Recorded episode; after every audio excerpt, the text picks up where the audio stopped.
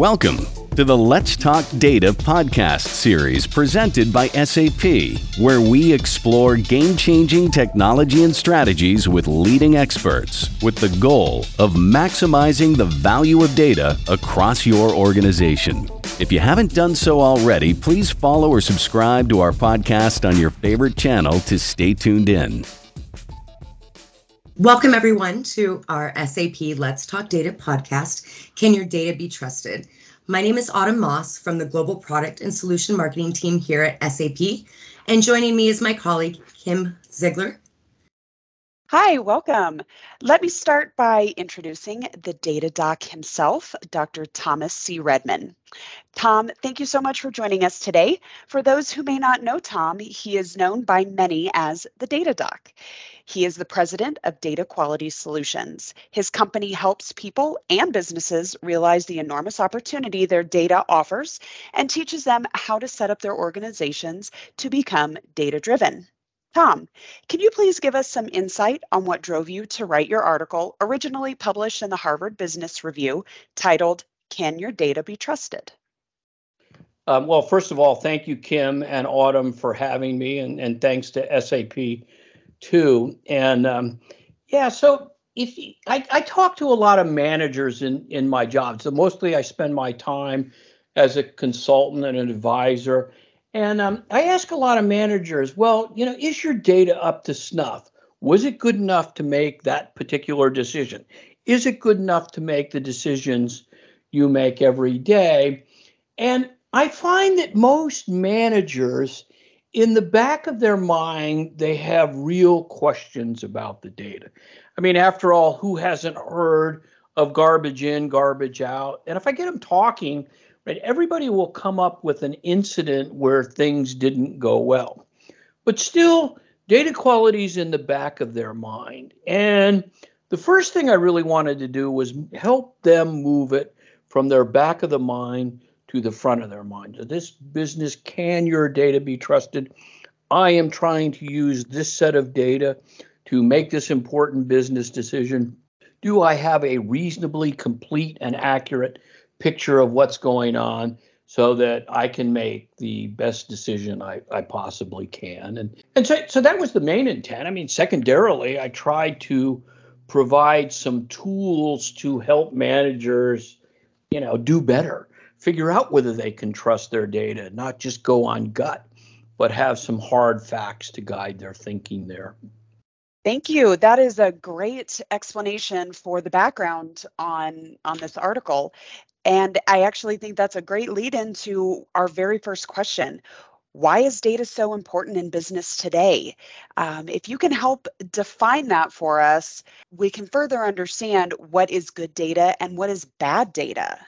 So, yeah, that's a great question. I mean, first of all, I think it's trite to observe that nothing happens in any business today, practically anywhere in the world without data. And I suppose the hottest topic right now is AI, you know, particularly generative AI, as companies are struggling to figure out how to use that and put it to work. And but I mean, like, even at that level, these things don't work. AI just doesn't work without high quality data.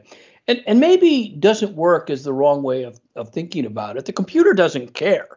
But bad data in means bad data out. And of course, AI can't tell you that the bad data in and bad out. So it's really even worse than just not helpful. It's downright dangerous. And, you know, look, AI is tough. There's without high quality data, you're not going anywhere. And there's a bunch of good books on this topic. One of my favorites was written by a woman named Kathy O'Neill several years ago called Weapons of Math Destruction, which somehow lost. The fact of the matter is most people in most organizations today are simply not worried about AI, generative or not. They're trying to do their job. Maybe they're conducting operations. Maybe they're calling on potential customers. Maybe they're sending them their stuff. Maybe they're trying to figure out how much stuff to order so that when people want to buy things, they have it in stock. And so, you know, just the day in and day out business operations, the garden variety decision making that people have to go through every day. And so all that depends on data. And here is where the largest fraction of opportunity lies. I think it is fair to say that the dependency on data is growing.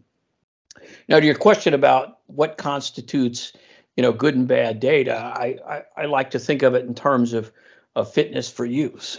And so, you know, it's anything you can think of fit for use. I want to make a decision. I need this data. Is it fit for use in this decision? And we may use the same set of data in another decision or in an operation or for planning. And it's perfectly possible that fitness for use will mean different things in different applications.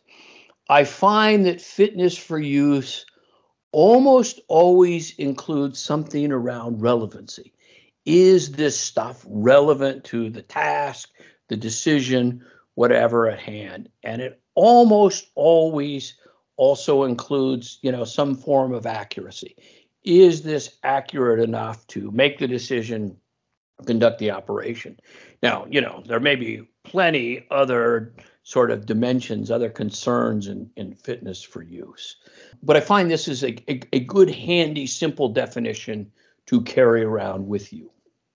And I think you hit on something very important in your, one of the very first things that you said was that businesses are using data every single day, but people in our day-to-day lives, we're also using data. And how can we trust that data is good or bad, even in a personal sense, beyond what businesses are doing, right?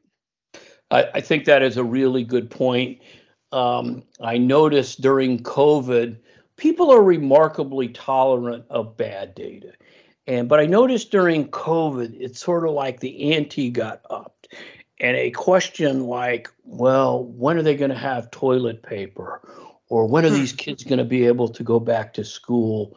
Or, you know, when is this website going to work so that I can, you know, get my unemployment benefits? Or, right, the questions that the impact of bad data, especially during COVID, was so much more personal and so much more immediate. And people became a lot less tolerant of bad data, I found, at least personally during COVID. And I'm hopeful, and I see some examples of it, but people take that intolerance of bad data from their personal life into their work and you know, figure out ways to be a little less tolerant of the junk that they have to work with and fix up every day just so they can do their job. Right. Well, and too, on a personal level with data, you know, there's so many things that data helps for regular people, whether it's just making informed decisions, you know, finding results, ultimately maybe even improving people's lives. But from a business standpoint, data helps solve many problems, whether, you know, monitor performance, improve processes, solves different problems. Tom, can you give us an example of when, you know, data was not trusted and how that may negatively affected a business or a business decision?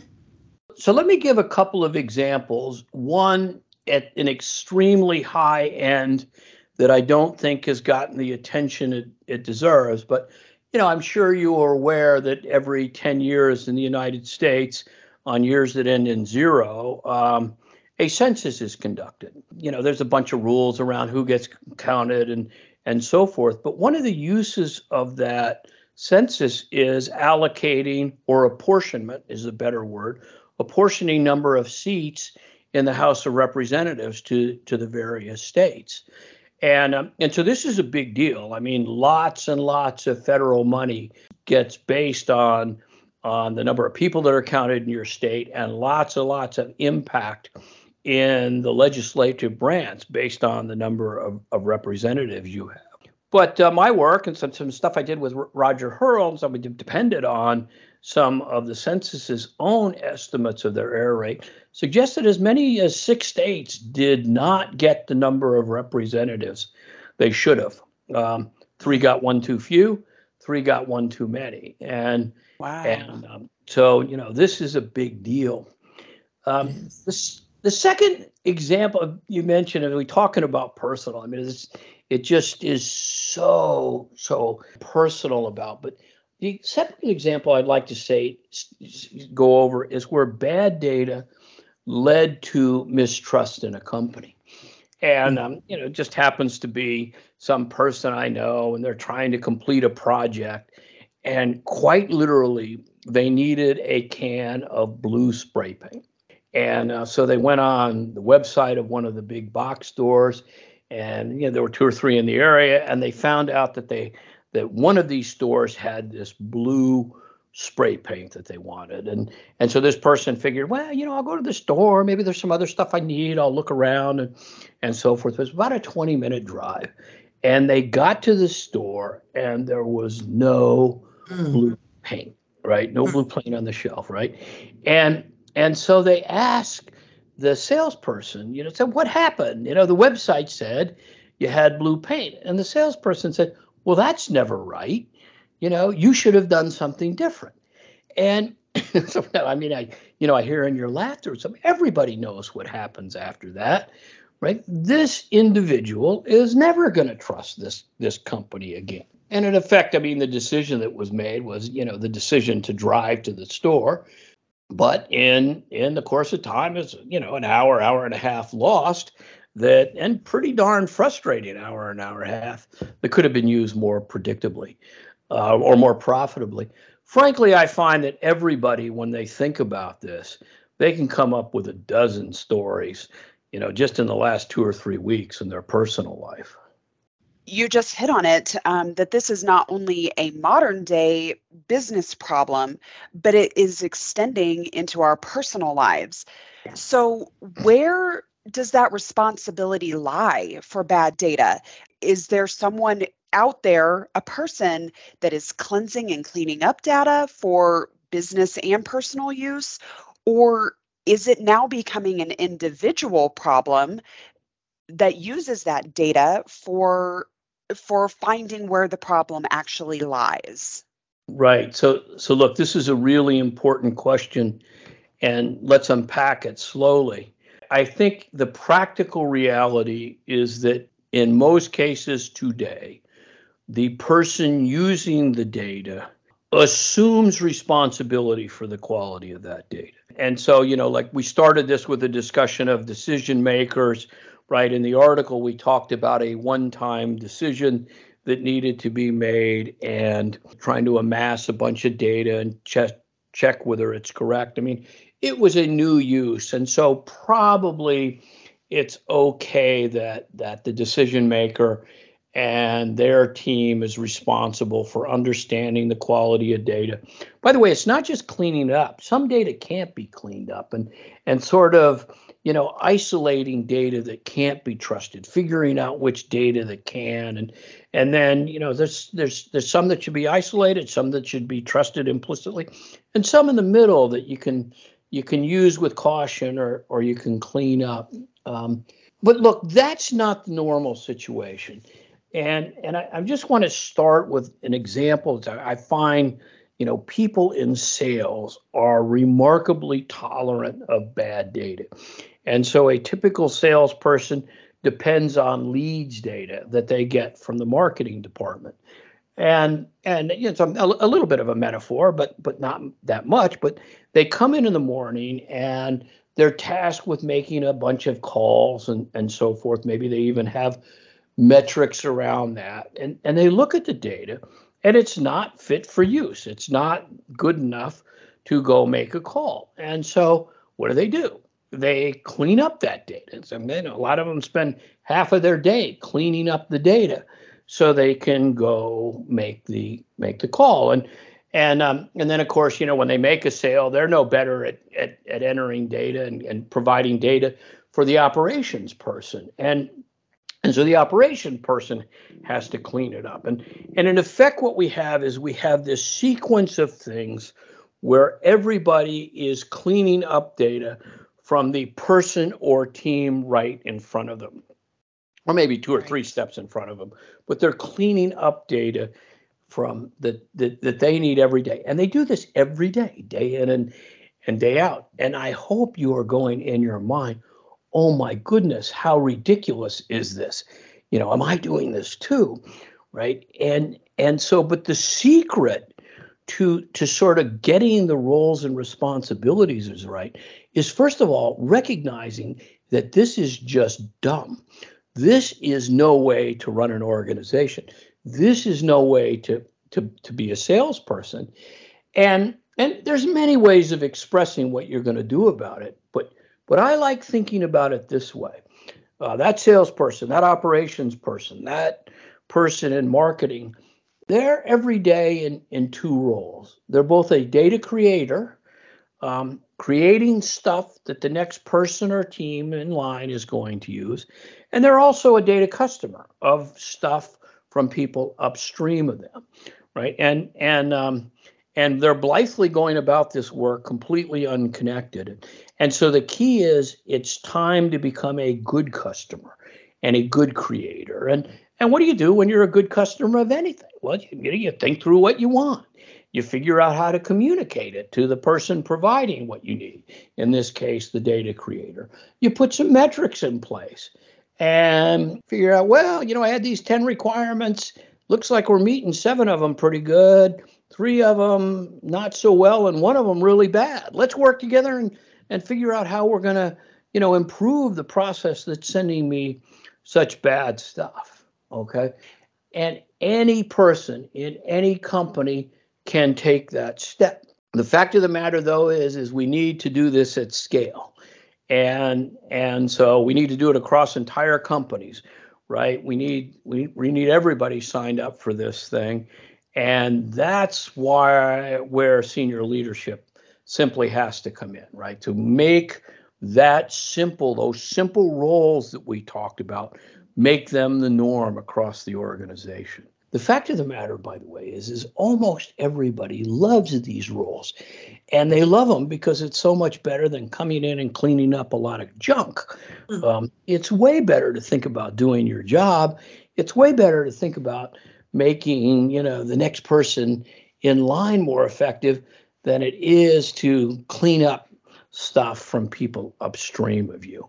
And so the data quality task for senior leaders is to build the organization structure, communicate these roles, build the organization structure such that they become the norm across, if you're a team leader, your team, if you're a department leader, across your department, if you're a company leader, across your entire company. Well, it seems like it is a tremendous waste of time in the example that you have given us, that it's the next person that is looking for discrepancies from the previous person. And in your example of a salesperson that could be out there making, generating sales, creating new workflows for them or their team, that they're spending so much of their time looking backwards saying, is this even correct? Can we even proceed with these leads, with these options in front of us? So look, I think you said it exactly right. The typical job today consists of two parts. It's like doing your job and dealing with mundane data issues so you can do your job. And by the way, I say it in ways that I hope people go, yeah, that's really dumb, right? It is really dumb. Because the opportunity to make it so that you know, let's say you're spending 50% of your time on both these tasks. Well, you know, in 3 months' time, it's realistic. You can be spending 75% of your time doing your job and 25% of your time on mundane tasks. And so maybe you can get like to 90-10. And the productivity gains when you get to do this, it's almost like doubling the size of your sales force. Absolutely. And I think, you know, Tom, Kim, you both are spot on, you know, with the sales perspective. Me coming from sales, I always dealt with that too. You know, incorrect data, whether it was company data, you know, contact data, lead information. So I used to always try to make sure that I left, whether it's a contact record, a lead record, you know, and make sure that data was a little bit better than I found it. So Tom, here we are 8 years later after you originally published this article, and it's clear that the problem of bad data persists and may in fact grown into a deeper, bigger problem. So what steps can we as business professionals take today as we begin to resolve these discrepancies? Well, so first of all, I mean, I think you described it right. Two things have changed in the last 8 years. One is data is way more important, and the trend is it will become increasingly important. And the second is a bunch of organizations have really showed the way. And so, you know, this conversation we just had, I mean, it's not simply, you know, us spitballing on what it will take. I mean, these ideas work, and they work in practice. And most people and most companies enjoy doing it. But I really like the way you posed the problem, because, you know, you posed it not as we're data professionals, but we're business professionals. And that's an important distinction. I mean, so if you're, you know, waiting around for, you know, somebody in technology to solve this problem for you, or somebody, you know, some architect to redesign the technology such that the problem goes away, you know, you're going to be waiting a long time. And I just want to reiterate, I mean, anybody at any level can do the things that we just talked about. And in lots of companies they have. These people are so important. We give them the name provocateurs, right? Because they've changed the direction their company is on with respect to data quality. And while their, you know, motivation was simply improving their performance or their team's performance or whatever, they also showed, hey, this is the way this works in this company. But also, I mean, so look, I mean, I think the bottom-up work, there's plenty of bottom-up work that's being done.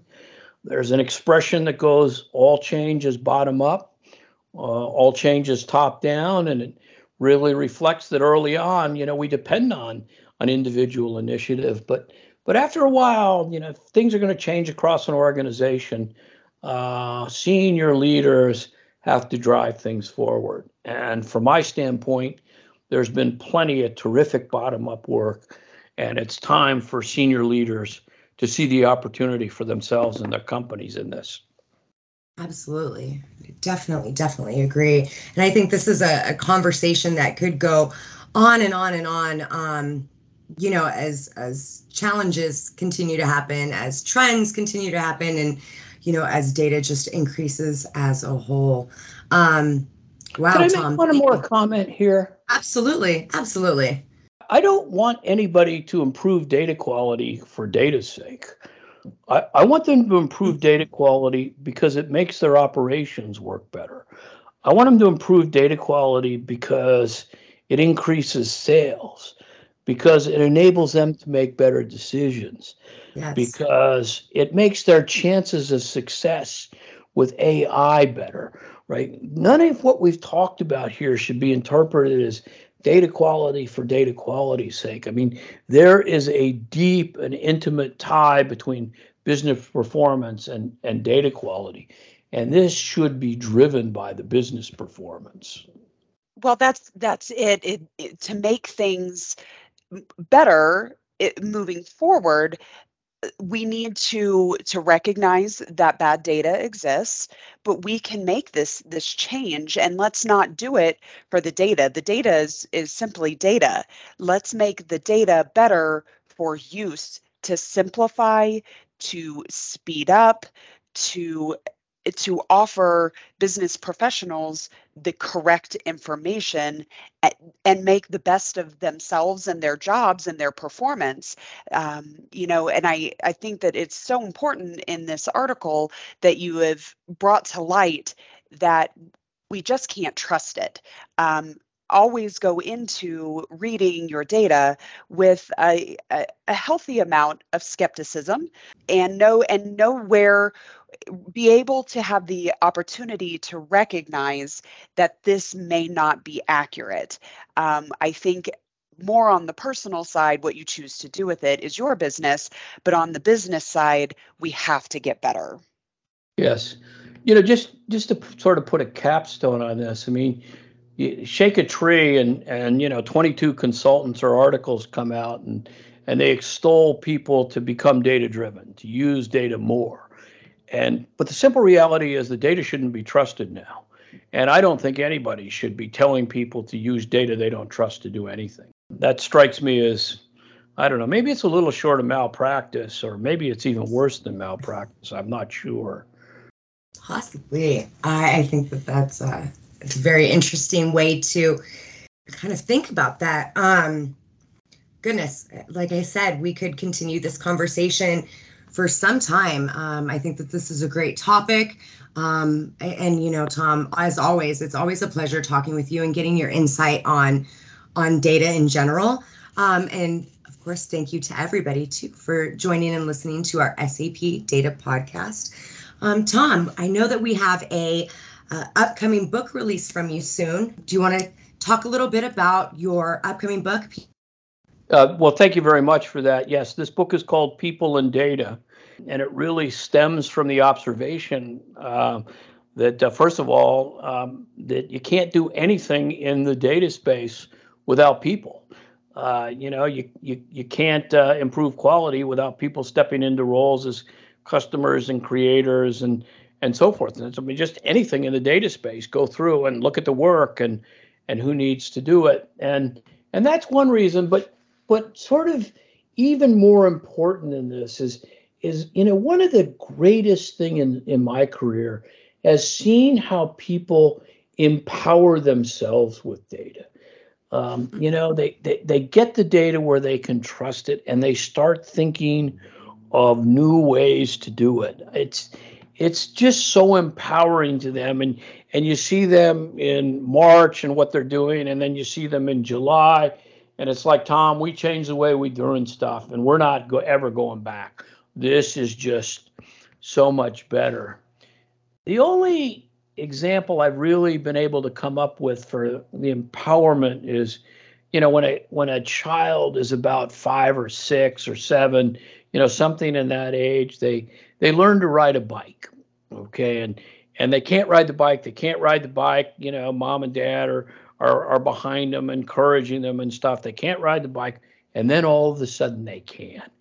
And when they do that, these kids, I mean, they're intolerable for a few days, right? It's, oh, look what I can do. And it's, oh, Dad, look, I can only hold on with one hand. And I, right? It is such, and it's so empowering. And I don't know if at the back of their mind it goes, oh, I can go to my friend's house. I can do this or that. But the best part of my career has seen how I don't, in my day-to-day job, teach 6-year-olds to ride bikes, but I do teach them about how to organize for and use data, and the empowerment, seeing the empowerment, is just the best thing ever.